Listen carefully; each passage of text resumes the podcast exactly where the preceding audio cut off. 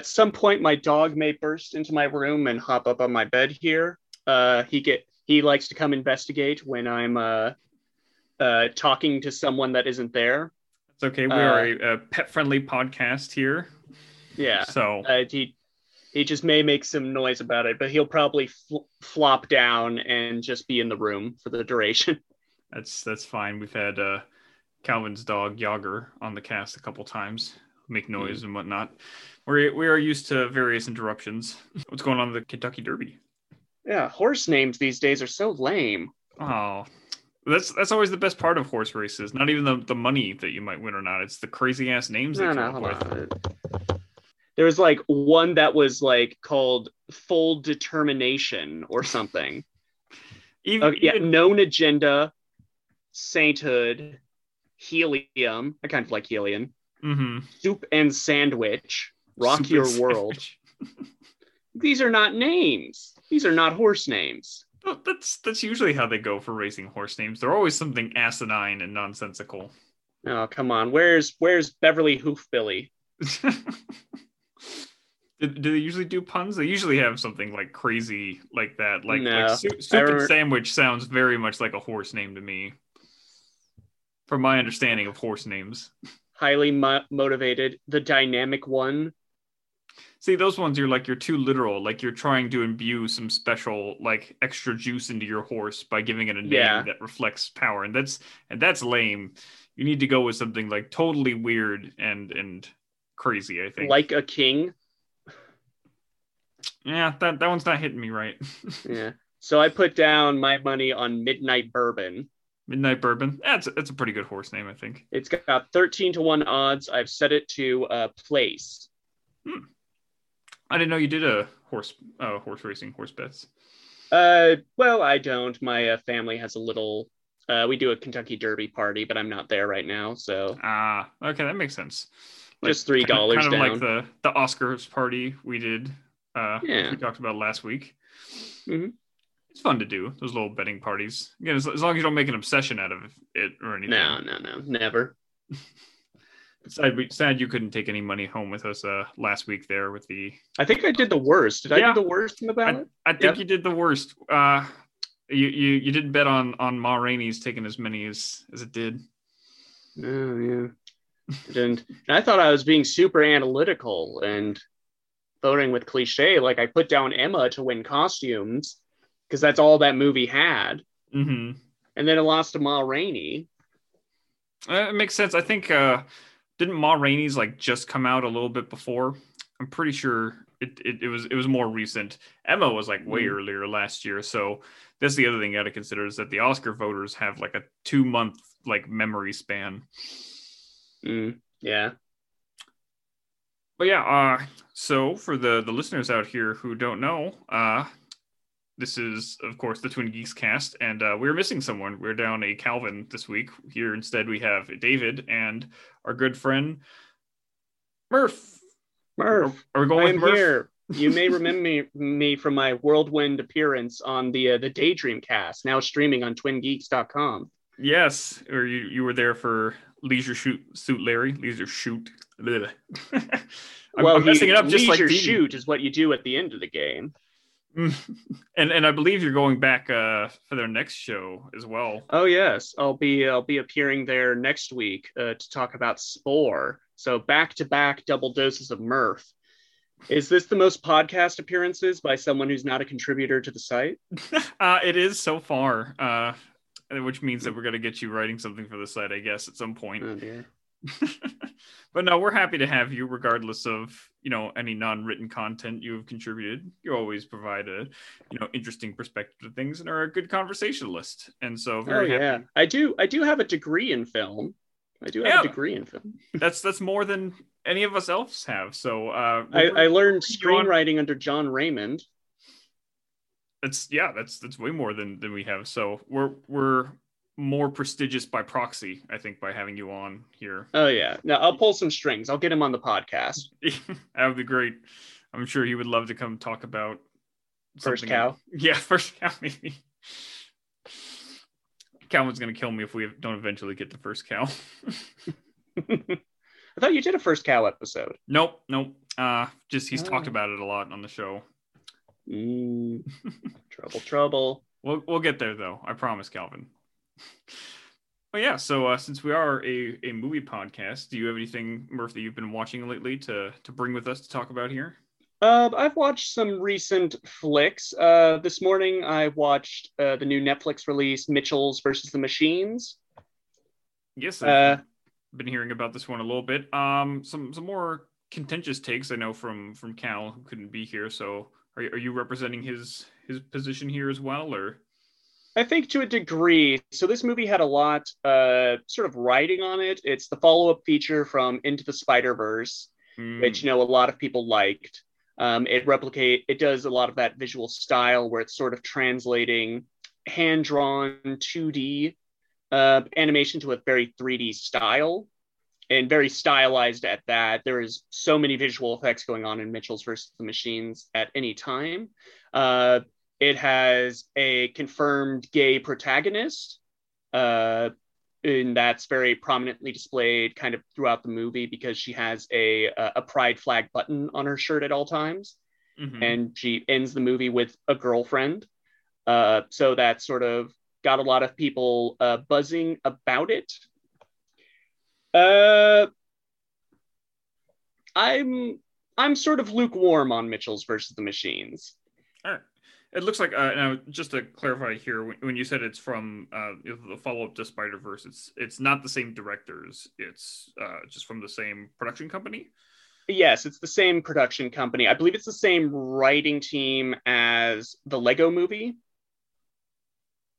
Mm, let's see here. Uh, I don't see them credited. It looks like it was written and directed by Michael Rianda and Jeff Rowe, as opposed Okay. to wasn't it? Uh, it was Lord and Miller did this uh, Lego movie, right? Okay, yeah, maybe they're just banking on it. I just remember their names being displayed in the credits. Yeah, let's see, because Spy Spider Verse was yeah, it was written by well, it was written by Phil Lord, and uh, directed by Peter Ramsey, Bob Persichetti, and Rodney Rothman.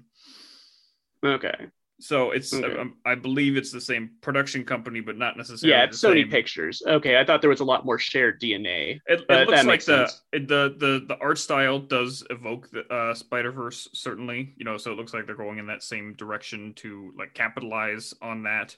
But Yeah. yeah, definitely without the same people behind the scenes necessarily. Uh, I can see how it may not quite live up to those expectations. Yeah, I'm sort of, I'm sort of lukewarm on Mitchell's versus the Machines. It's uh, it's a very nice visual splendor, especially since 3D animation has kind of gotten a little homogenized with the Disney Pixar look. Oh yeah, Um, everything is very stylized. Uh, it has great uh, character design, especially when it comes to uh, the silhouette work, which I will uh, get into when we talk about our main topic. hmm Um, it's just, I think the screenplay could have gone a few more rounds uh, to cut some of the flack. It's uh, it's a near two hour movie, and I think it could be done in 90 minutes. Uh, hmm Yeah, see that that two hour runtime uh, is a little discouraging. Uh, you know, I think it's, especially from like an animated film, if it's something you're wanting to show your kids as well, the attention span's got to be, you know, it's a, it's a little lower threshold for them. So that ninety minute window is usually the the ideal that you're shooting for. Yeah, I, I think we'll hold kids' attentions. Uh, my main problem is that it's a it's a movie about family. It's about a family road trip. It's about a family fighting the robot apocalypse. Um, Oh, and the story is primarily just between the father and the daughter. The daughter is moving off to college, and she never really had a connection with her father. And the robot apocalypse brings them together. The problem is there's also a mother and a son, and they're they don't really have character arcs, so they're kind of superfluous. mhm. I almost wish they weren't there, especially when partway through the movie they bring on two more members of the family, which are uh, robots. So it just gets a bit, just a bit busy. Uh, and I feel like some some adjustments could have been made there. That makes sense. It looks like the the voice sta uh, cast here is pretty stacked with like uh, Abbi Jacobson, Danny McBride, and, and Maya Rudolph in the the principal leads here with some good supporting Mhm. uh, talents in Eric Andre and uh, and and such. Yeah, I think uh, the sh- shocking thing is Danny McBride plays the dad, and he sounds just like Seth Rogen. In fact, I didn't know that was not Seth Rogen until you said that. Uh, I'm sure he's got plenty of practice doing an imitation. yeah. Uh, the the highlight of the movie is a sequence where they're uh, sort of infiltrating a mall and since it's the robot uprising, uh, all the smart devices start attacking them. Uh, that's a very fun, very funny sequence, especially when they bring out the killer Furbies. uh, and the Furbies talk in their Furbish, but we have subtitles and they're saying stuff like "The dark harvest will begin." Leave no, leave no quarter. The pain only makes us stronger.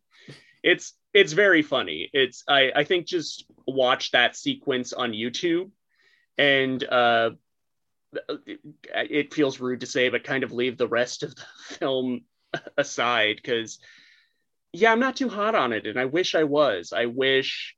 Uh, I really wish I feel like this could compete for best animated feature because more than likely it's going to go to uh, Pixar's offering this year.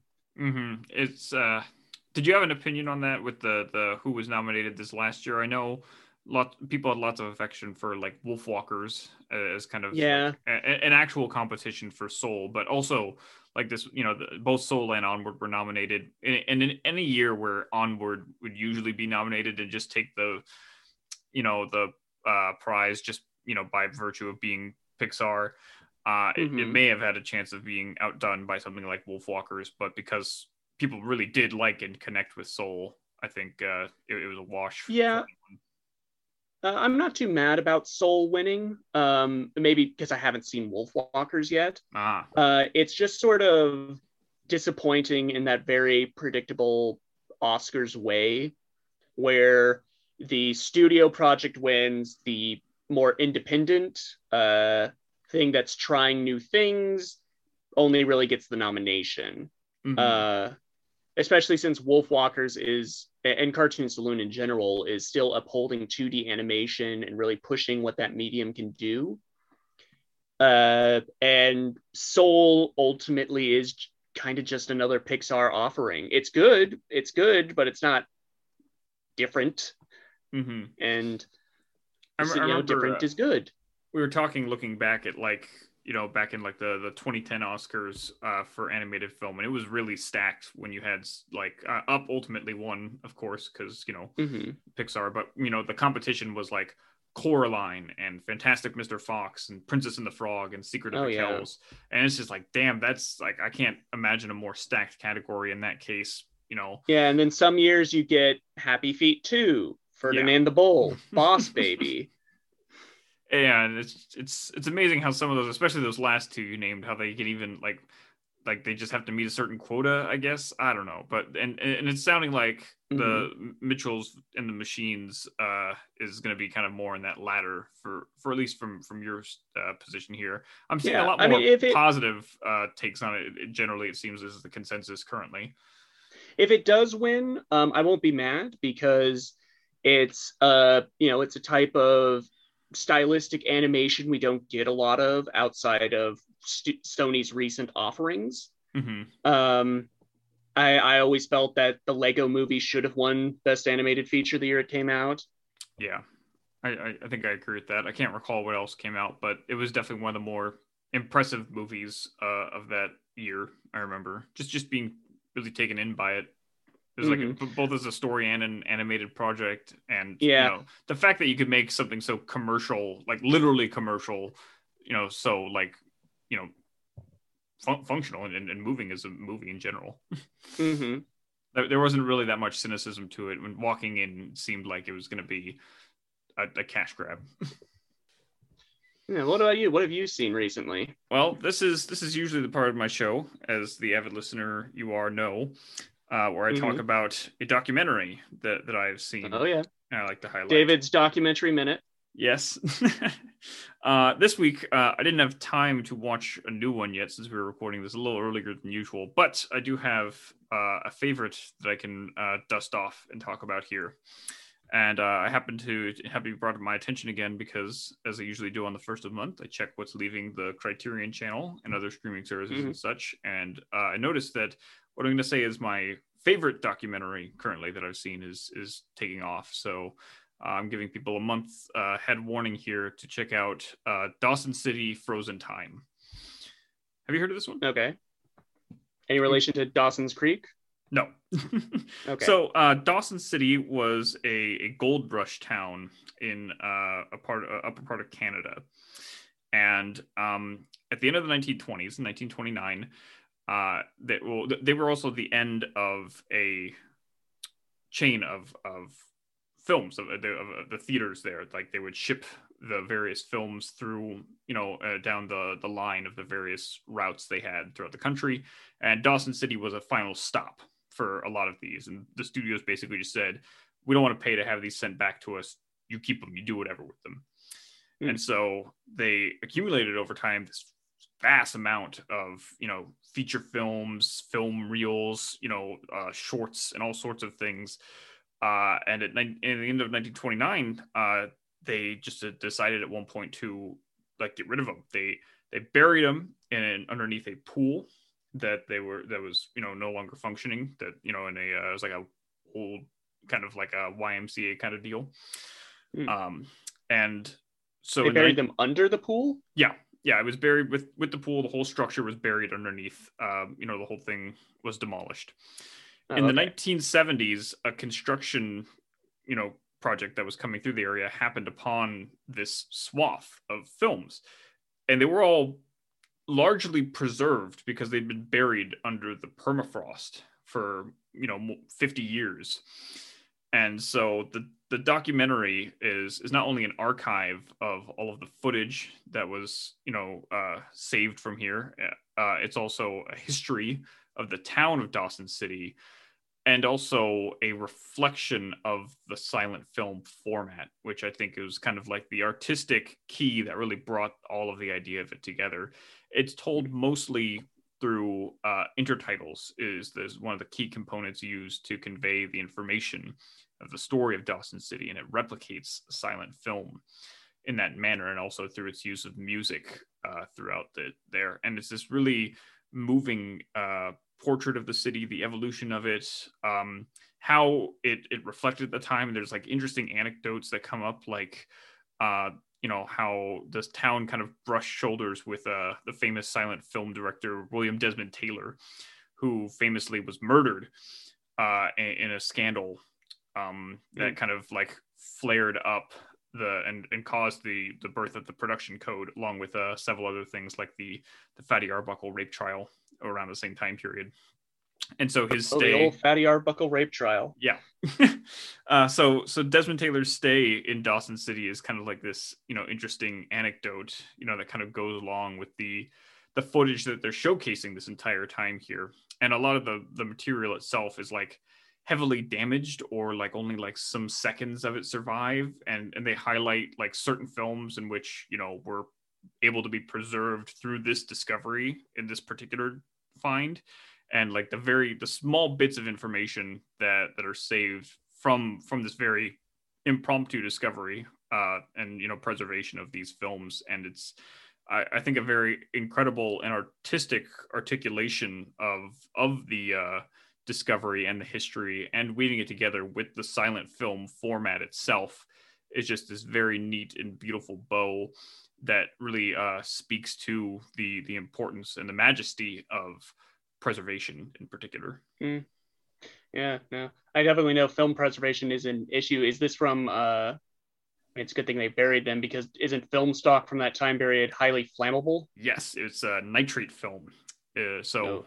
and and so that stuff like not only will it easily burn up, it will burn down everything. Like there there are so many cases where lots of films have been destroyed from you know uh, film fires, uh, Yeah. and you know and there's lots of films out there that are just they're gone because Yeah. all the known copies were destroyed. You know very unexpectedly you know when something that happens and but you know there are there's always people out there looking for copies and we're always discovering you know films like even in this manner in these crazy ways uh you know one of the more famous cases of course is uh the the finding of like 50 minutes of footage worth of um, Metropolis in like oh yeah, I, I remember seeing that. Yeah, 2008 or something like that. And so now we have 98% of the film preserved, and it was just it was found in a vault in um, uh, Argentina, I think it was. I gotta. I gotta hate if I'm wrong, but and and so now, like even now, there's a uh, an expedition being taken out by someone to go into uh, Brazil to look for the lost footage from Orson Welles's uh, The Magnificent Ambersons, which he had a work print of when he was down there uh, mm. f- filming a documentary. Um, and that's supposedly where where it, it could turn up. Maybe you know crazier things have happened, uh, and it would be incredible. But you know, I think that Dawson City Frozen Time is a great reflection of that that need for preservation because so much is lost and and how incredible it can be in this kind of like historical happenstance that you come across and you see these interesting things that are saved because like i said it's, it's, not necessarily just the films that they're coming across like the you know the comedies or whatever that were made by the studios but like yeah. film reels and stuff from the 1920s and seeing how that reflects of the the time and such like that. And there's some interesting stuff like one of them is like uh there's there's footage of one of the, the uh, an infamous uh, Major League Baseball game, which which was like rigged from the uh, the Black Sox. Uh, is that, that oh. there's like a piece of footage that was found in the the Dawson City find that uh, that wasn't anywhere else. So just really yeah. cool stuff like that, and and I'm I'm very taken by that kind of subject and, and the melding of that with the the silent film storytelling aspect. Just I think really does wonders for me in particular. So catch catch that if you can before it leaves the Criterion Channel if you have it. Oh yeah, I'm I'm a big advocate for uh, preservation, especially preservation of things that are not that great. um, because I think I, I, I think it's important that we record like not only our great successful innovative films but also our mediocre stuff because otherwise we make the trap of only remembering the good great stuff yeah. And not that there was, you know, just as much crap being produced. Uh, yeah. That's that's I, definitely a big argument. Like nowadays, when we talk about like the inundation of like just you know shitty same Marvel movies or action movies or com- yeah. bad comedies or whatever, and you know people often don't like sit back and reconsider. It's like, well, yeah, these you know five classics came out in 1957, you know, and pretty sequential. But what else came out? Yeah, did you see all the other shit that they made? Mm-hmm. And and I've definitely seen my my fair share of uh, old shit. oh yeah, definitely. But no, I, I agree with the idea that the the preservation of that stuff even still is important, and uh, particularly uh, as well as a collector. Uh, you know, I I I'm always enthused by seeing the new restorations that are being taken under, and even you know the releasing of all these crazy things. There's labels out there that will release like the utter shittiest worthless films and like that were shot on like VHS even and like in high oh. pristine transfers you know like but it's wonderful it's yeah. wonderful that they're doing uh that kind of work yeah just... all that yeah all that stuff should be saved for posterity and because there is a there's an audience for everything I, yeah, well just remembering that life exists i think is very important because when archaeologists 100 years in the future look back what is going to rise to the top? What are they going to infer about us? And it's going to be what we decided to help preserve. Mm-hmm. and it's also ultimately like um you know the things that we do value and what we recognize as important or crucial they they change based on a variety of, of factors over the years. And one of them is availability. And so you know something that may have been, you know, not well received at the time or has bad reputation, uh, will mm-hmm. often get a, a, revival and a reevaluation. And usually that's done through preservation efforts. You know, when you when you see a lot of films nowadays being brought back into the conversation, it's typically because someone has taken the efforts to restore it, release it, put it out there again, get the word out that it's worth recognizing. Yeah. And and you know that certainly should be done. You know, you hope that can be done for every movie, everything out there, you know, particularly when you look at what is lost and what we don't have anymore, because you can't make any judgments about those things. You can only speculate. Uh, David, I know you're a pretty outspoken critic of Mank. uh, a little bit, yes. I've been known to, okay, to say so- a word or two. So I have a pitch for you. Okay. Ooh. Mank, but with Muppets. okay, is is this a scenario where it's like you know you, you- see those things where it's like replace everyone but one person with a Muppet, or the other way around where you make one person a Muppet and everyone else is normal, or is it just everyone is a Muppet? Um, I think if it's Mank, it would be best that only Gary Oldman is the only human. I, I think it would also be interesting the other way around, but I mean the movie also kind of borders on that already with his kind of like dumb drunken ramblings and stuff. Like He's already a Muppet. Yeah, he's not going to be that much different. It's already pretty cartoony. So everyone else being a Muppet, I I do like that idea actually. The more I think about it, him like I'm thinking about a scene where he's like like like he's he's bickering with Orson Welles or something, and you just got like a big like Sweetums Orson Welles or something barking Mhm. back at him.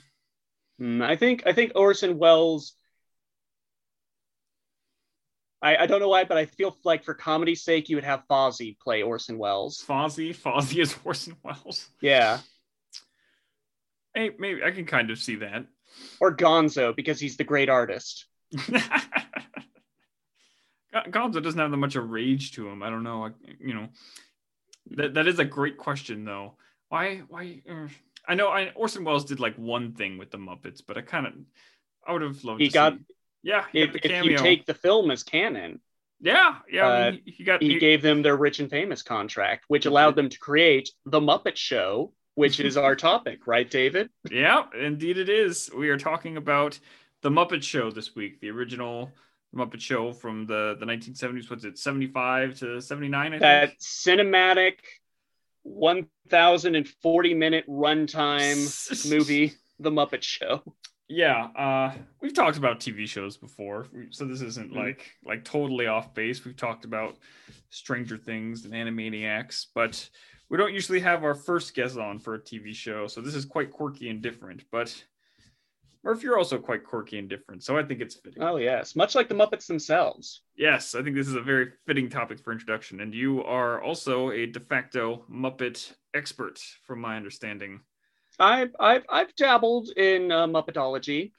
I think, I I've we all- often uh I've often gone uh on one of those websites where you can get your own Muppet made for a price of like $120.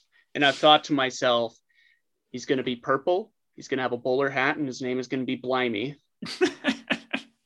I love it. I can see it perfectly. Yes, I think we all, I think most everyone in the world has has a deep affection for the Muppets in some way or another, but not necessarily with the Muppet Show. And I think part Mhm. of that's just become it because it just now became available again to a, a wide public for for accessibility for the first time probably since syndication. Mm, Uh, yeah, because through uh, through Disney Plus. yeah, because Disney Plus had it. It was certainly it's the first time that I got to watch the Muppet Show in any kind of full capacity. I maybe Hmm. have seen bits of it here and there over times, but because it didn't air really when I was watching television, and uh, Yeah. It it, it aired late night on the Disney Channel in the late 90s. And that hmm. was my first exposure. There, I, know, it was a uh, it was basically like a cultural institution in the, the 70s. It really blew up and obviously paved the way for Muppet Mania to come. But yeah, the, the movies were really my first introduction, and the first one Yeah. in particular being Muppet Treasure Island. That was the one I had the most affection for growing up, and I'm sure some of it is just because of Tim Curry. Oh, Tim Curry's a live action Muppet. Uh, Tim Curry could read the phone book. Yeah. Uh, yeah, Muppet Treasure Island, I actually have only seen a few times, uh, mainly just to watch that great opening song, Shiver My Timbers. hmm Yeah, I, I went back and rewatched it not too long ago, and uh, it was not as good. It was not as good Mhm. as I had remembered. Uh, mostly because the kid who plays Jim is is bad, but uh, yes, the- that I do remember. But you know you've got a really great comedic duo in Gonzo and uh, Rizzo. uh, kind of going through the whole movie there, and I, I think it also helped develop the my love for for my favorite Muppet, which is uh, Sam the Eagle. Oh, Sam is your favorite Muppet. Yes, it's an it's an unexpected pick, isn't it? I don't think people would pin pin a Sam as my favorite Muppet here. I mean, you're kind of bird-like, so it makes sense. oh, you sound uh, like my I'm, fiance now. I, am a Gonzo man. Yeah, uh, I mean Gonzo's a great one. He's he, he's a perfect for all situations. I think Gonzo Gonzo has a lot of pathos, uh, especially uh, in the show itself. There's a great episode where he is quote unquote leaving to go star in Bollywood. Mm. And uh, he he goes on stage and he gives a really soulful rendition of "My Way." Which, by Frank Sinatra. Yeah, which episode was that? I don't think I caught that one. I did not watch all the episodes in preparation for this, but I watched quite quite a good selection. That one has uh don't remember her name because she's not famous today. um, it's rude to say. Oof. it's true though. Uh, well, yeah. I mean, especially when you look at the first season, there's a lot of people you would not immediately recognize uh, There's definitely a lot of names that I don't know that well. Some some hmm. names I might be slightly familiar with. I'm like, I know the name Florence Henderson, but I don't know from where. Yeah, it wasn't until uh until they had a real oddball guest star in the form of a professional ballet dancer Rudolf Nureyev on. Mm-hmm. Did you watch the Rudolf Nureyev episode? I did. I actually ended up finding that one to be one of my favorites. I made a list that I'll get to later on in the episode here, but uh, I I was very taken by like I, I found myself taken most by episodes where the guests were just willing to be silly as fuck. They were willing to just oh yeah get down and do the Muppet things and do silly shit. Like and and the fact that he sings a Fred Astaire song too, and he does the oh. bit with the cane at the end. He does the whole top hat, white tail and tails bit like that. That was gunning straight from my heart. All. Yes, that's that's the Astaire bit. He does that. Oh, is it? Yes, I never knew that. Yeah, so from Top yeah. Hat, that's where the conception of it is. He used and he does like it was it was an idea that he had in his like at 4 a.m. one morning. Fred woke up and started practicing it, but basically like he uses the taps to simulate the the gunfire shot, and then at the end he does like a rapid tap and it's like a Tommy gun and he shoots all the guys down. And so Rudolf Nureyev replicated that in a silly bit. And he's not a professional singer, and that's part of what makes it great. No, English is not his first language. uh, but I love, yeah, I love so, the gusto with which he approaches it with, and he's just going full on into doing this bit. And I'm like, that man is living a dream right now.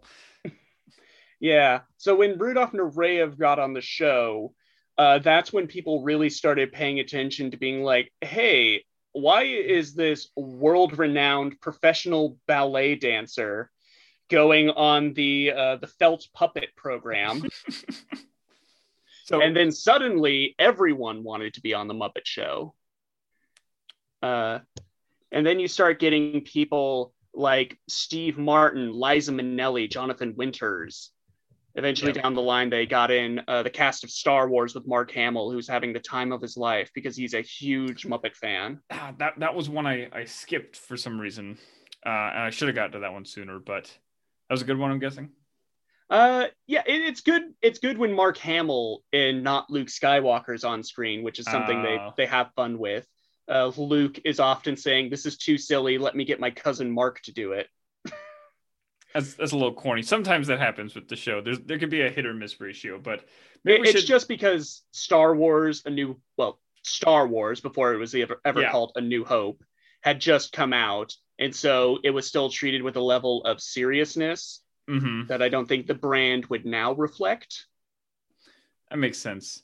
Well, maybe we should back it up a second and talk about sure. what the Muppet Show is to begin with and how it started. I think that would be yeah. a good recap for people who, again, may- maybe haven't got around to it yet. Maybe you haven't seen the show. Or don't even know what a Muppet is. Yeah, I, oh, I guess. Uh, do, do we have a uh, textbook uh, definition we can break out? uh, it's a portmanteau of marionette and puppet. Yeah. Bam. Uh, so, so a quick Muppet history lesson. Uh, pretty much everyone associates Muppets with the work of Jim Henson. It's kind of his brainchild. He did a lot of innovations to the uh, puppet format. Um, pretty much got his start doing public access TV shows. Uh, the show called Sam and Friends, which I've never seen. Um, it was just these little five minute puppet sketches that would air between programs. And uh, because he was a home ep- economics major, he really knew his way around a craft station.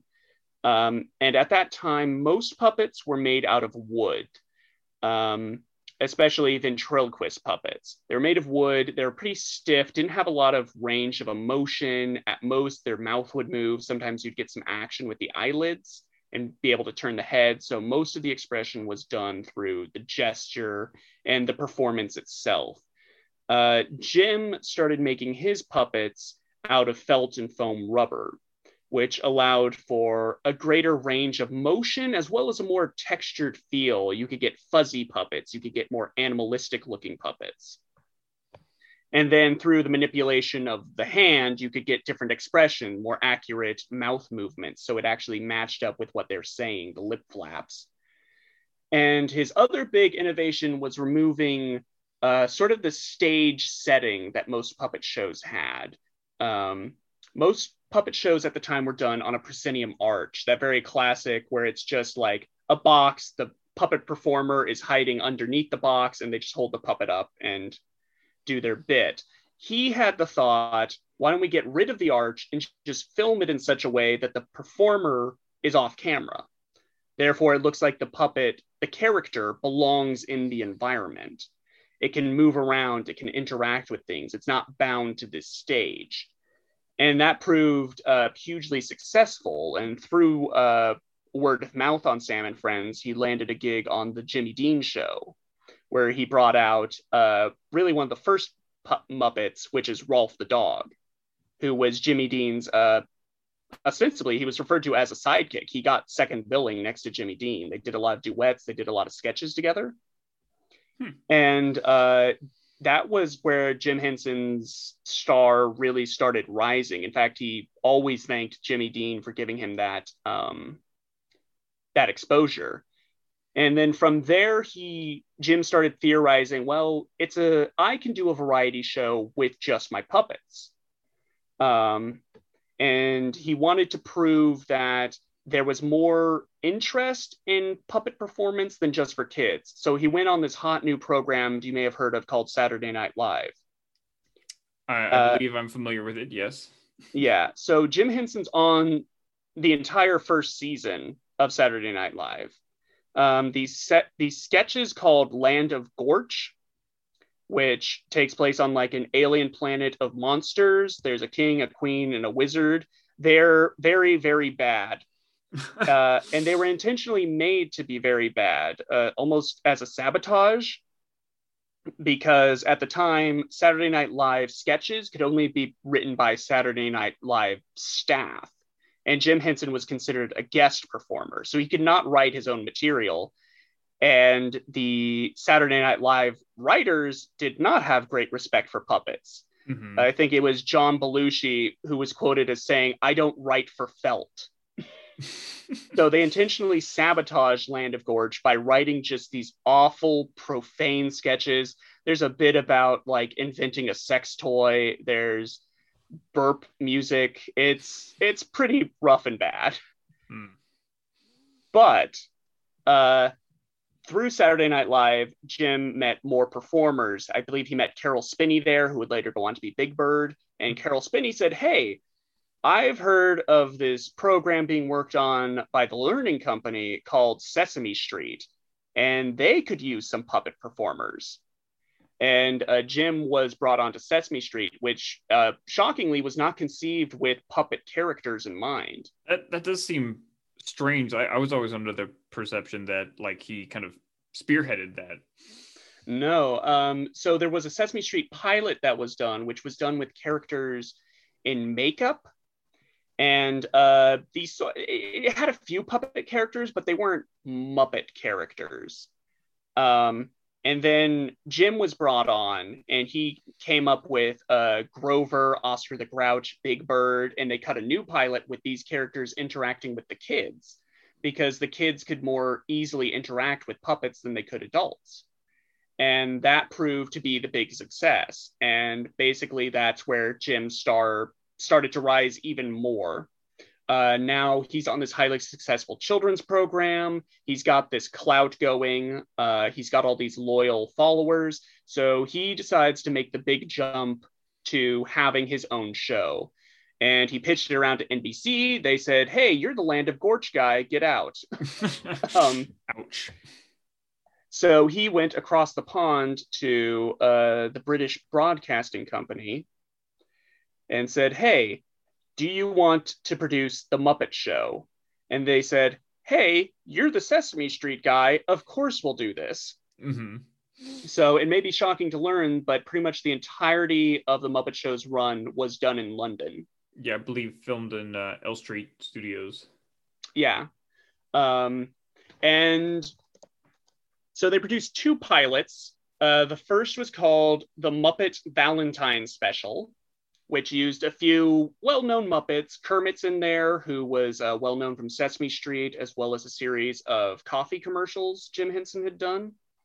And Rolf was there, and they had a guest star. I don't remember who the guest star is because, again, it's one of those performers from the time period who is not whose name has not survived hmm and it's very the muppet valentine special is very twee it's very cute uh it's not really done in the style of the muppet show it's more done in the style of one of those like bing crosby's christmas special where it's like oh my neighbor's going to come over and my neighbor's david bowie and we're going to sing a musical number. Um, It and then the second pilot they produced, which was meant to show more of the quote unquote mature side of the Muppets, was called The Muppet Show: Sex and Violence, which I made you watch. yes, uh, we sat down and watched that one together, and uh, despite the rather uh, aggressive name there and the kind of explicit implication, it was very underwhelming. I have to say.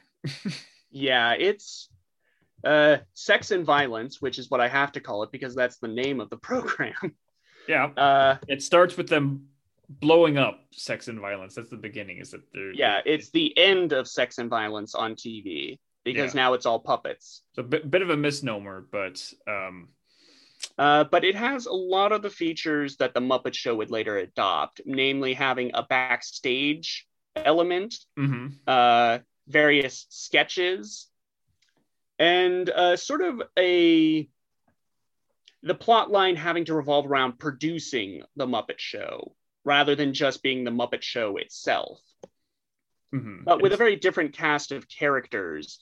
Uh, the Slug Man, whose name escapes me, I believe his name is Simon, uh, was the host for the program, still voiced by Jim Henson, a very different character to Kermit, much more Yeah. laid back.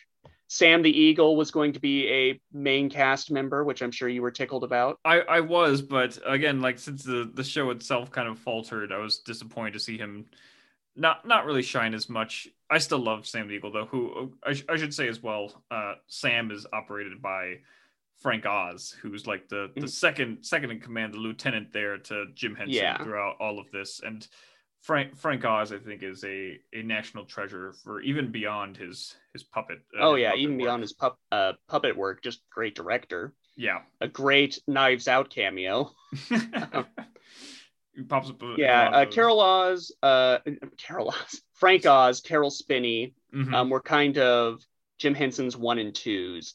Uh, once you figure, once you tune into their voices, it's very easy to tell which character is performed by who. Yeah, and and Oz especially has lots of prominence, not only being like Sam, of course, my favorite, but you know, voicing Miss Piggy and Fozzie, uh, you know, Mm. who are like the the two next most prominent Muppets next to Kermit on the and on the show, Yeah, even more so than Rolf, I would say. uh, yeah. Rolf really got sort of downgraded. Um, I'm still always happy to see a Rolf sketch because they're always consistently hilarious. Except for like I don't Um, know, I don't know the the veterinarians hospital ones. They're they're they're amusing. I wouldn't say they're hilarious. oh no, that's my favorite recurring sketch. oh. uh, yeah so so sex and violence got a pickup um, they also made this really really, really very funny pitch video. Uh, that's like this Muppet broadcaster selling them the pitch, and he's saying all this crazy stuff, like, "Oh, the gods shall look down from heaven and say, let's give them a 40 40 dollar grant. And it's like this picture of the conception of man except god's holding out a sack of money and adam is kermit accepting it. That's terrific. it's and so the muppet show got greenlit and the rest uh, kind of is history. Uh, five seasons and three movies at least under jim henson's watch. Hmm It's it's kind of surprising that it got. Oh, I guess not that surprising. It got greenlit with those pilots, which are very you know milk toast. But yeah i think uh, just at the time it was very different yeah, and and of course, like you said earlier, the prestige of like Sesame Street backing him and such really helped Mhm. you know sell, particularly with the BBC who were just ready to jump on board. But the the better stru- the, the structure that the show had with its actual conception with the recurring guests and the actual like putting on of it it's a it's a very interesting blend that works that kind of pulls from various kind of uh earlier like like base forms of uh, entertainment you know like uh, Mhm. there's lots of like vaudeville influence on the muppet show which is like a really Oh, yeah. Element that kind of revives kind of fusing with the more sketch oriented snl modern style that you have Mhm. going on at the same time and i think that's part of what makes it so interesting because the, uh, and i think it matches really well with the kind of this the the the list of guests that they they kind of uh, employ for it because it also varies quite a bit. I, I I kind of thought about this as well when I was watching the show. I was like, who would you get nowadays for like a Muppet? Like if you did a modern version of the Muppet Show, like who would you get to host it? And I don't think you would get uh, as wide a range of performers as you do here because Mhm. not only you're getting like up and coming you know talents in the 1970s like you know steve martin like bernadette peters here but you're also getting these you know major throwbacks in the in the likes of uh, gene kelly and you're getting like ethel merman you know as Yeah. well in episodes and so to have these like really like pioneering early you know early 20th century uh you know stars on the show with the likes of like Sylvester Stallone, you know, as another Oh yeah. Sylvester Stallone, fresh off Rocky. Yeah, Very first thing he did was the Muppet Show. and and so it, it, and that really interesting blend of old and and new talents, you know, I think kind of mirrors the the style of the show's comedy as well. And and I think that's part of what makes it such a, a resounding success.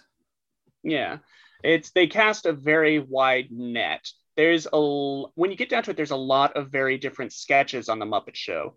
There's stupid pun em ups like Veterinarian's Hospital, Yeah. where they're just trying to say as many puns as they can in rapid succession. But then there's also very slow, very uh, emotional music numbers. There's um, one where Statler and Waldorf uh, just sing "It was a very good year" to themselves, and it's it's um, it's small, it's emotional, it's great. Um, and I think that was the appeal of it being a primetime slot. It entertains both kids and adults. It's an all age ranges uh, program in a way a lot of Henson's work prior really wasn't. It was kind of always to one extreme or the other, never that middle ground. I think it really uh, holds up too. Uh, there, there's definitely some like contemporary references that'll probably go over a lot of people's heads. Uh, but even for the stars you don't know, most of the the comedy is still you know really universal and- relevant, and not too much outdated. There are a couple episodes that that kind of throw you up the the Disney. You know, there might be an issue with this. You know, kind of representation warning. But even the ones that it did have, I'm like, mm, this isn't like the worst thing I've seen. Nobody's doing blackface at least. So that's no, at at most you'll get like a a Middle Eastern looking oil sheik puppet speaking gibberish. yeah. There, um, there's there's one episode where they I, di- I didn't watch uh, so it was I think it was the was it Kenny Rogers one where where they have them go drilling for oil in in his Yes. guest room. Yeah, Yeah, which that's the one I'm referring to. which I think is also just like I like the absurdity of that, despite the racial element to it, like just that Mhm. there would be oil in his dressing room. I think that's yeah, funny. on the second floor. Yeah, I think that's that in and of itself is funny, but obviously, you know, with the the elements that may not play as well, but relatively, uh, you know, wise, I don't think it would perturb most anyone today watching it.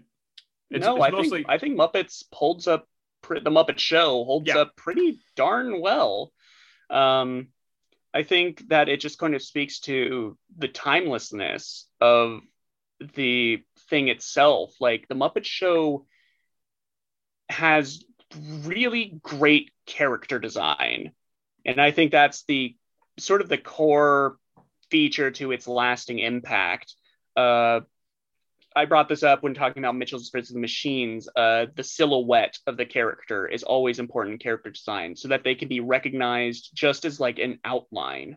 Mhm. And most Muppets uh, do that. Most Muppets you can recognize as a glance. You can tell what they're about, what their voice sounds like. yeah, uh, they, it's they all just have very very- distinct characters, distinct personalities, and that really stick with you. Not just like the main cast, but like I said, you know, I said Sam the Eagle, who's like a third string Muppet, you know, typically is is my favorite. He's the one that stands out to me the most. And you know, I think everyone's got you know those those various uh, additional ones. Those you know, uh, Those side Muppets. yeah. The for me, it's Uncle. Deadly. Yeah, and Uncle Deadly's a great one. I think he his very first appearance, I think, was fittingly with Vincent Price, right? Um, yes, it was Vincent Price. Uh, he did make a brief cameo early on um, with Ethel Merman, Mm. but it was just for like a single song number. Mhm. Um, yes, I love Uncle Deadly. I love his design. I love it's, his backstory. it's a more intricate design than most of the other Muppets, and he has a really great malevolence to him. I know for, Uh. for me, the character really came like I, I first kind of got familiar with him with the 2011 Muppets movie where he had like an I- actual yes. prominent role. I was so tickled that he got the big hero moment in that movie. yes, He doesn't want to be a Muppet. I, I I I have a great affection for the 2011 movie as well. Yeah, I think uh, I think the 2011 movie is probably as good a revival as it could have gotten, especially since it taps into uh, what I think is sort of the core of the Muppets, and that's that underdog aspect, Mhm. that that underdog artist aspect, especially. Um, that's something that the original Muppet movie really showed. Um, that it's about well, maybe maybe there isn't a market for a Muppet show. Maybe we're all just fools uh, running against the wind. Uh, but in the end, it's their heart that shines through, and that's what in the movie and kind of in real life with Jim Henson's story, uh, the effort pays off, and it turns out, yeah, there is a market, there is a fan base, there is a community that can be built around this sort of thing, and I think that's kind of the appeal of the Muppets itself. It's the it's the dare to be strange, dare to be stupid Mhm. um, thing. And and they've really carved out like kind of this uh, immortal legacy for themselves even even from just the show you could see really this this clear and cohesive you know image for the the identity of the muppets it's just it's fully formed here in this Mhm. show and will continue to go on even after uh henson's you know kind of uh tragic early death you know Yeah. the the fact that the show was able to or or that the the muppets themselves Brand. were able to go on uh Yeah, definitely. There were some there were some rough patches. I think Yeah. the uh, mid to late 2000s before the 2011 revival, you had stuff like Muppet Wizard of Oz, which is not good. It has a gratuitous um, Quentin Tarantino cameo. uh, rough Uh, and then I even I even liked the the Muppets um, that sh- The one season NBC Office ripoff. I, Uh, I haven't I haven't given it the test yet. I'm not like an Office fan. I'm not a big fan of like the style of the show. It was it was kind of a big put off to me. Um, so I, I imagine I'm not going to like it, but maybe the presence of Muppets will change my mind. Have you watched the the new one that they put on Disney Plus yet? Muppets Now, I, I have not yet. Uh, I've sort of been holding off because I'm not a big fan of the new voice of Kermit. Mm, Uh, I think it loses a lot of the uh, the frogginess. uh, a lot of people have said that's just a dude talking, and I kind of agree. Having listened to uh, some of the clips, when when did did he just take over for this new show or is this yeah, like- he just took over. Okay. Um, yeah? Cause I'm so not I'm not sure who was doing. I, I should know the name of the person who's doing Kermit since Henson's death, but because I've always found at least him in in a lot of the subsequent movies and such has been fairly seamless. You know, I, I haven't noticed too much the difference, he, he- or at least he embodies the character of Kermit in a way that I don't find distracting or disorienting. uh, Matt Vogel is the current. Mm, Uh, it was previously Steve Whitmire, who did it from the 90s to the 2016. mhm. Okay. Yeah. So uh, I, I think the the movie track record they have is is a little bumpy in places, certainly. Um, you know, to to be expected, but the the show I found pretty consistently qualitative throughout. Um, you know, with a with a litany of episodes that just that really took me Yeah. and grabbed me. Do you do you have uh, some favorites I you would do. like to list off? I do. I have a list. So my my number five. I did a top five here. My number five Okay. was, Okay. was Rudolf Nureyev. So since we already talked about that one a little bit, I'm going to swap it out here and talk about my alternate five, which was Gene Kelly. Uh, Gene Mhm. Kelly was the last one they filmed, I think, entirely, but the first one of season five. Uh, yes, that's correct.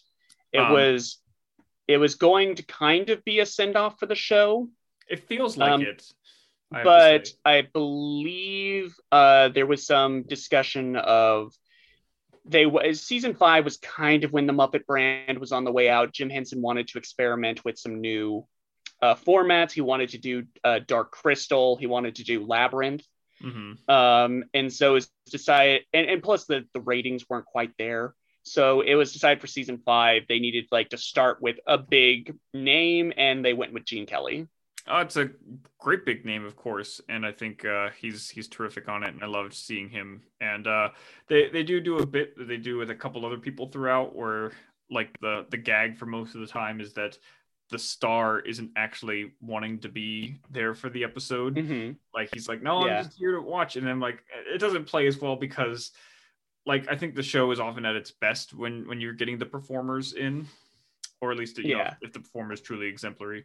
So like when your whole bit is built around they're not actually here to do it, it's not always successful. But I think when they do get Gene Kelly to perform, particularly towards the end, it's it's pretty magical and fantastic. The the various songs they do is they're trying to get him to do singing in the rain, everyone's singing around. And Yeah. then and then they do get him to, and at the end, I was I was particularly touched by him coming back onto the set. I'm pretty sure it's the actual singing in the rain set. That It is. Is it? Yeah. Yeah. It looked exactly like it. I'm like, you didn't rebuild this. It's this is it.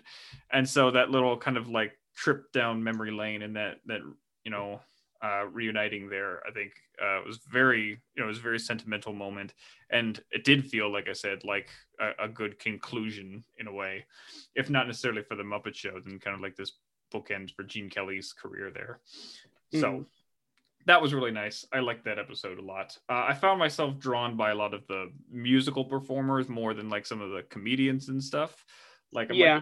yeah, I like I like Zero Mostel, but uh, you know, I like a lot of the more. Oh, I guess he's also you know he's a Broadway singer, but like more of the more singer singers. So so you'll see that more so on Yeah. this list here. Number four for me was uh I wrote Harry Belafonte. Okay. Okay. Number four. Four, yes. Uh, th- Hmm. these Because you know that was Jim Henson's favorite episode. I do. I also they played it at his funeral, David. you don't have to guilt me. Uh, this is your favorite as well, isn't it? Uh, I I love the Harry, Harry Belafonte episode. I am I am generally pretty cliche with my opinions, and I agree. Harry Belafonte's episode is the best the show got. Uh, I was uh, they did in fact. Uh, Harry Belafonte performed at Jim Henson's funeral, um, and they played "Turn the World Around" as the last song. Um, they did kind of a medley of songs for his funeral. If you ever want to bawl your eyes out, look up uh, Big Bird singing "It's Not Easy Being Green" to Mm. Jim Henson's casket. I, I saw that a clip of that in the Caroll Spinney documentary I Am Big Mm. Bird, which is a great one and also what I thought about highlighting instead here instead of Dawson City. But uh, yeah, definitely a very moving moment for sure. Uh, so Harry Belafonte, why why number four? Uh well, it's obviously for for all the great reasons think there. Like the top three are going to be more like kind of personally geared, as you'll kind of see, like what mm-hmm. I, I like more. But it's it's a really terrific one just from Belafonte as a performer. Just starting off with the the Banana Boat song, I think is really terrific. It's it's an electric song that kind of gets everyone going, and doing it with yeah. the Muppets is is terrific. But then when he when they do do the uh it is the turn the world around, isn't it? Yeah, turn the world around. Yep. It's it's a very kind of kind of moving and emotional song, like you kind of indicated earlier that they do at various points in the show that you know I think really delivers on that feeling, and it's a longer number as well. And they have the the tribal theming to it, the African theme with the Muppets going yeah, on. with the with the African masks done yes. as uh, performers. Mm-hmm. And it and it works really cohesively well with the uh, the idea there of the song and I think the the authenticity of the whole performance and the blending with the the Muppets and the enthusiasm just really comes through in the the entirety of that episode. I don't necessarily remember the gags from it if there was a particular like comedy bit that stuck out. Uh, him him and Animal doing dueling drums always makes me laugh. Mm-hmm. Uh, just sort of the backstage plot of Fozzie helping direct this one this show Mm-hmm. Uh, always makes me laugh. Leggies and jangle fins always makes me laugh. Uh, yeah, yeah uh, okay, it's it's respectable. Number four. Yeah, Could it's number the, one. It's in the top what's five. what what beat it? What's number three? Okay, number three for me is Elton John. It, uh, okay, fair enough. Yeah, fair El- enough. Elton that's, John. That's a great episode. Yeah, it's it's not just a great episode, of course, but the the song selection you have there already tough to beat. Elton John performing like four of his his greatest hits. Uh, mm-hmm. and he works so well with the Muppets with his eccentric costumes and everything. Oh yeah, he looks you know he fits right in with everything. He does. Uh, I love the great duet he does with uh, Miss Piggy doing "Don't Go yeah. Breaking My Heart." That's that's a hilarious bit. Mm-hmm. uh, and so I think it's just and it's a, a really great example of how the a performer can really mesh with the Muppets stylistically and comedically when they're just down to to be with them. Oh uh, yeah, and of course this is, this is Elton John at like the height of his musical prowess. He just he sounds killer, and uh, you know he's a true uh, performer in kind of every sense there, and you and you see it uh, even here when he's you know chilling with the Muppets. okay, okay. What's number two for you? Number two for me is another one again, a great musical performer, and this one is Ethel Merman. Okay, okay, that's a season one pick. It is, uh, and part of it's just because Ethel Merman herself is still just a firebrand of a performer. Oh yeah, at this age even, and she's so absolutely terrific and fun and, and funny on the show. Like she just gets mm. it and again, another example where like a great duet with Miss Piggy, where she does the song from Annie Get Your Gun, where they have their that like kind of standoff. yeah, anything you can do, I can do better. Mm-hmm. And I think it's terrific. Uh, even if I'm not a huge fan of the song, I think it makes me like the song. But she's she's wonderful in it, and I think it, you know it just has it's, it's very funny throughout as well. I was I was constantly entertained by it. Again, like it, it is another one though where I feel like the the comedy sequences themselves have kind of left my memory. Do you have a, do you have a refresher for me? Um, the comedy sequences for Ethel Merman. I'm going to need a refresher on that. Okay, it's uh, I, I remember the, the, big where, medley they do. It's the one. Uh, where, there's yeah. There's the talk spot. Um, she does the interview with Kermit, um, mm-hmm. where he says he was at her first performance, oh, and she right. says, "Oh, I thought I heard a frog in the audience." There's one bit uh, I remember in particular where she like she's laughing and then she like has this immediate like scowl she puts on and she smacks Kermit. I'm pretty sure or somebody. Yeah, yeah. It's she's a, got she's got some good comedic comedic bits. Yeah. Um, she yeah she's she's absolutely terrific I think and that's why she gets so high for me there. Again, like I I do think it's interesting that it's I'm I'm mostly weighing these by how much I like the performers as opposed to like the sketches or like the compositions of the show. Yeah, that's that's entirely fair. The show's built on the guest stars, so yeah. so it depends. But I'll, I'll bring it around to my number one, which I'm I'm sure you can guess because I kind of hinted it to you last night, and that one was Danny Kaye. Danny Kaye from season three. Yeah, which Uh, is which is odd because I don't remember that episode too well. Uh, I'm, I'm Um, happy. I'm happy to relay much of it because I do remember a lot from that one. Like as an episode, it stuck out to me, um, and also you know just the musical qualities of it and whatnot. And I actually looked; it is the highest rated of all the episodes on IMDb. So I feel a little Oh, validated here in making this claim. Okay, okay. Go ahead, go ahead. So- make your make your case. So the the episode starts with uh, Statler and Waldorf uh, leaving the theater. They go outside and they're like they're hanging out on like the street or whatever. And Danny Kaye kind of like sneaks off and follows them and listens. And and they're like, you know, oh, we don't want to sit here for this Danny Kaye fellow. Like they don't like him, and he's a little Mhm. hurt by it. You know, and you know they have this whole bit about it. But uh, Danny Kaye, obviously being uh, prominent musical star of the 1950s is a great you know performer throughout and does lots of uh terrific songs you know uh, numbers together there's there's a particularly moving emotional one they do called uh, inchworm at the end where they get all of the uh muppets together Oh, that's Danny. Okay, yes, I do remember the inchworm uh, sequence. Mhm. Uh, I remember that one very well because I sing that song to myself all the time. Yeah so he did Uh, the, Would not have put Danny Kaye to that sequence. Yep, that's that's Danny Kaye who does that one, and then but before that, he also has two other uh, r- really great sequences that stood out to me, and one of them uh, is another musical one. Again, another duet with Miss Piggy. He does um, "Cheek to Cheek," which is another Astaire Mm. song.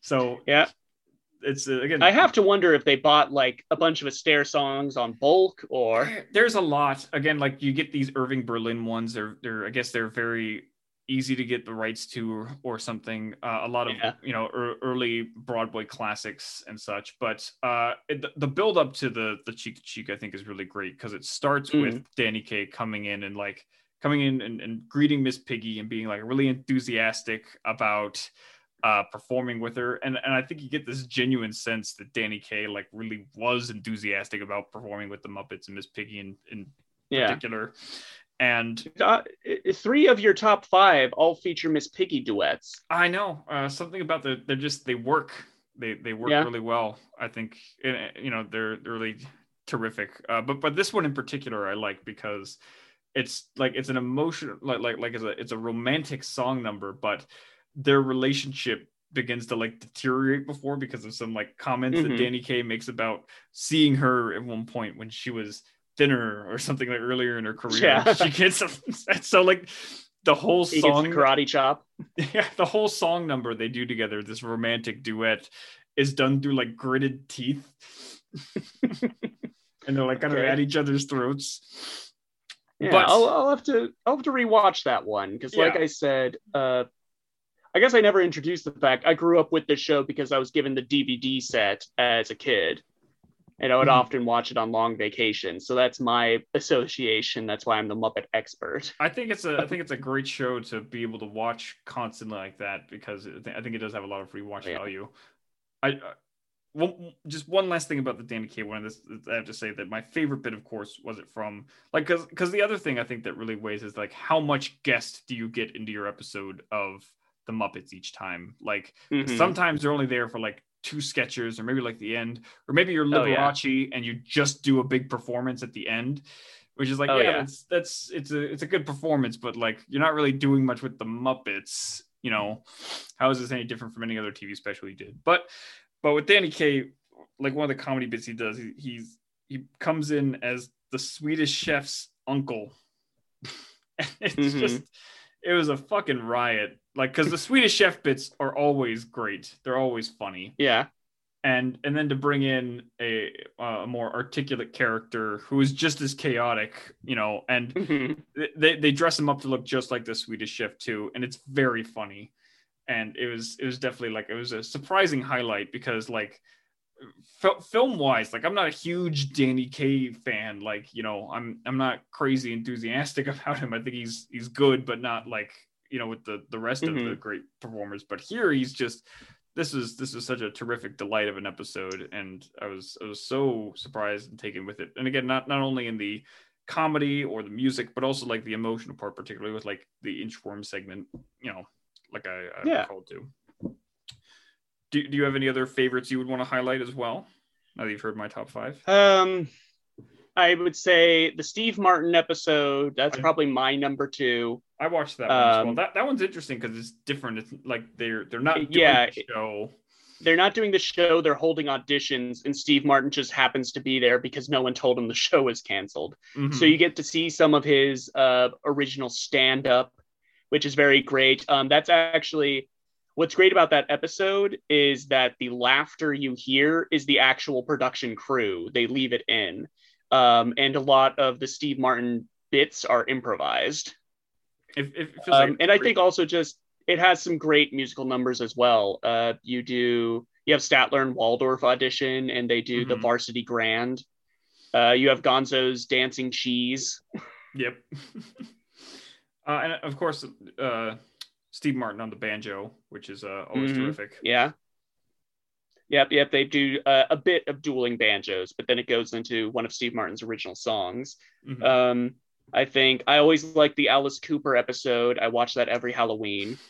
It's it's a good one. It is very kind of weird though. I think in a lot of ways, if you're familiar with with Alice Cooper, I, I, I watching it, I felt like Hmm. he was very like like they took a lot of the bite out of him, of course, because like he doesn't have the more heavy. I don't know. He tries to get people to sell their soul to the devil. I don't That's know that's true. I, I meant like qualify that on the bite scale. more more like musically. I felt I was surprised that they were doing Alice Cooper songs. Like I didn't think they would actually go. go Oh yeah.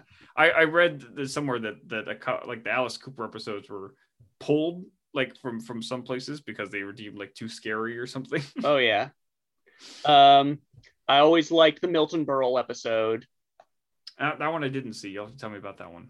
That one, uh, it's great because you got Milton Berle, this great, uh, very well-known vaudeville star, and it's sort of an honor to his legacy, um, and his talent. He sings "The Entertainer" Mm, on it, um, and it's really he sings it from the perspective of himself. He is the entertainer, um, and it's done very melancholy and slow until it picks up, and they get all the other Muppets in to sing along with him. Uh, they they do some great gags where uh, he attempts to entertain Statler and Waldorf, but is unable to. They're always They a great no staple respect. of the show. By the way, I don't know if we mentioned like how great Statler and Waldorf are. Statler and Waldorf are the greatest uh, not out gay couple on television. do, you- do you believe that Astoria is is real, or do you think it's uh just uh Statler? Oh, Astoria for the episode where um, Statler is out, but his uh, but Waldorf's, Waldorf's- wife is attending. Yes, And it's just- just It's Statler in a wig. yep. You know what? Whatever they need in their old age to keep the spark alive, more power to them. They go to a show they hate every night because it's free. Uh, other other great episodes I want to highlight. I've always liked Leo Sayer, uh, Gilda Radner. She was the one person from SNL who had some respect for Jim Henson. Uh, yeah, I think season two and three are sort of the highlights. One is much more experimental. You get some some oddball picks like the Mummenschanz. yeah, you you showed me that one, and that one was like really bizarre.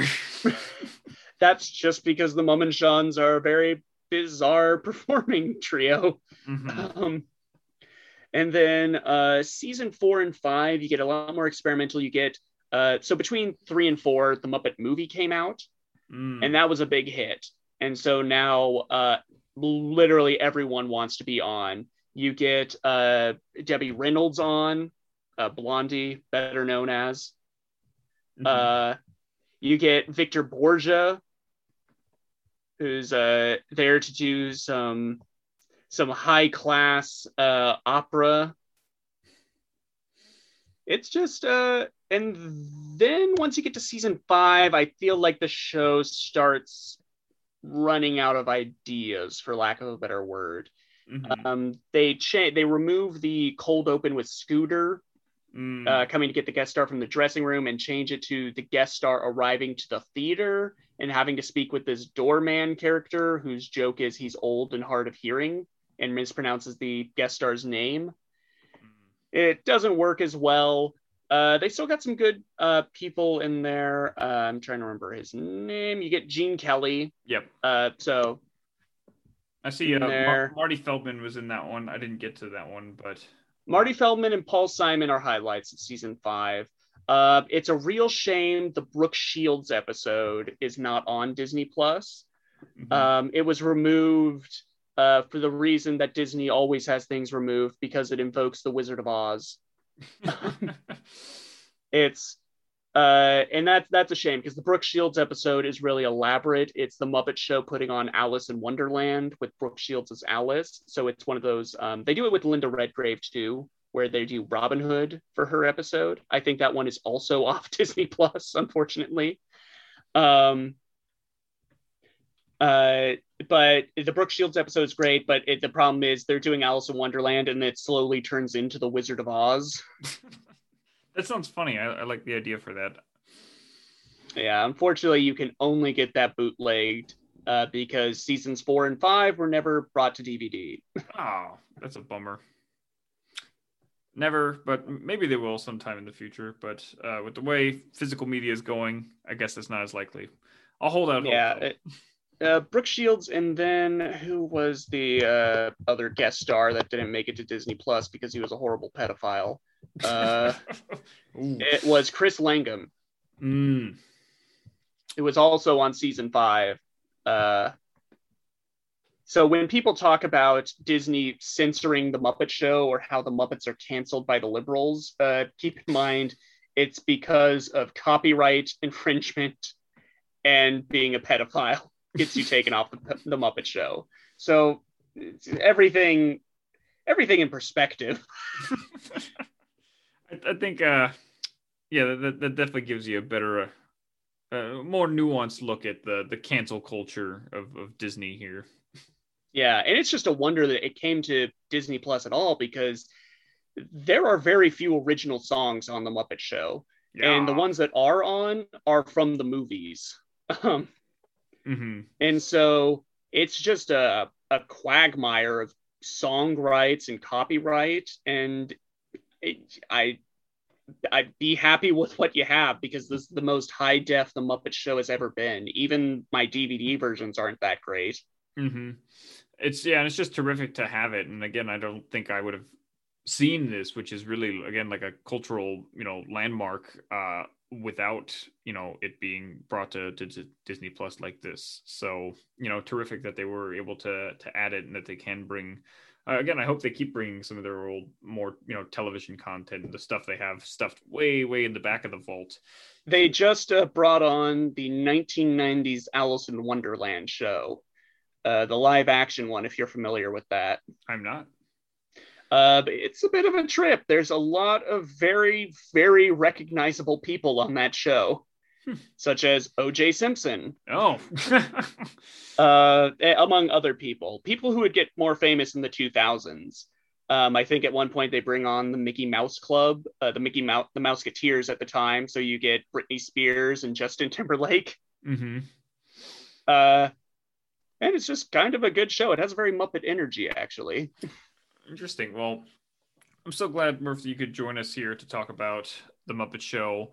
Uh, I think it's really terrific, and uh, it was a lot of fun.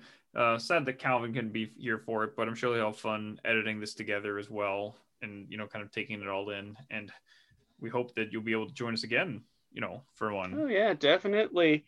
Uh, just find another thing, an area of my expertise. I'm I'm sure it there. won't be hard. It's it's a you have a widespread expertise of various niches and, and corners of the the world of culture. So I'm sure we'll find something interesting to dig up here, bring it back for. Yes, and remember to catch me next week on the Daydream Cast, streaming on TwinGeeks.com. Yes, good plug, good plug. At that, let's uh sign out.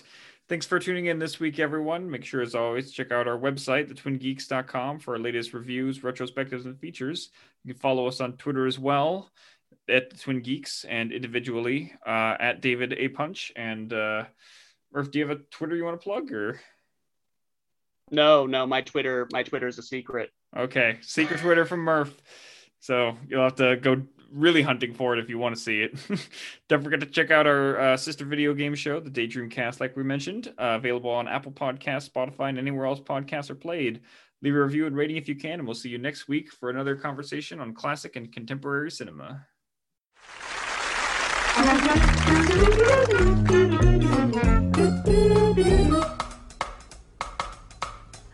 Phenomena. Phenomena. Phenomena.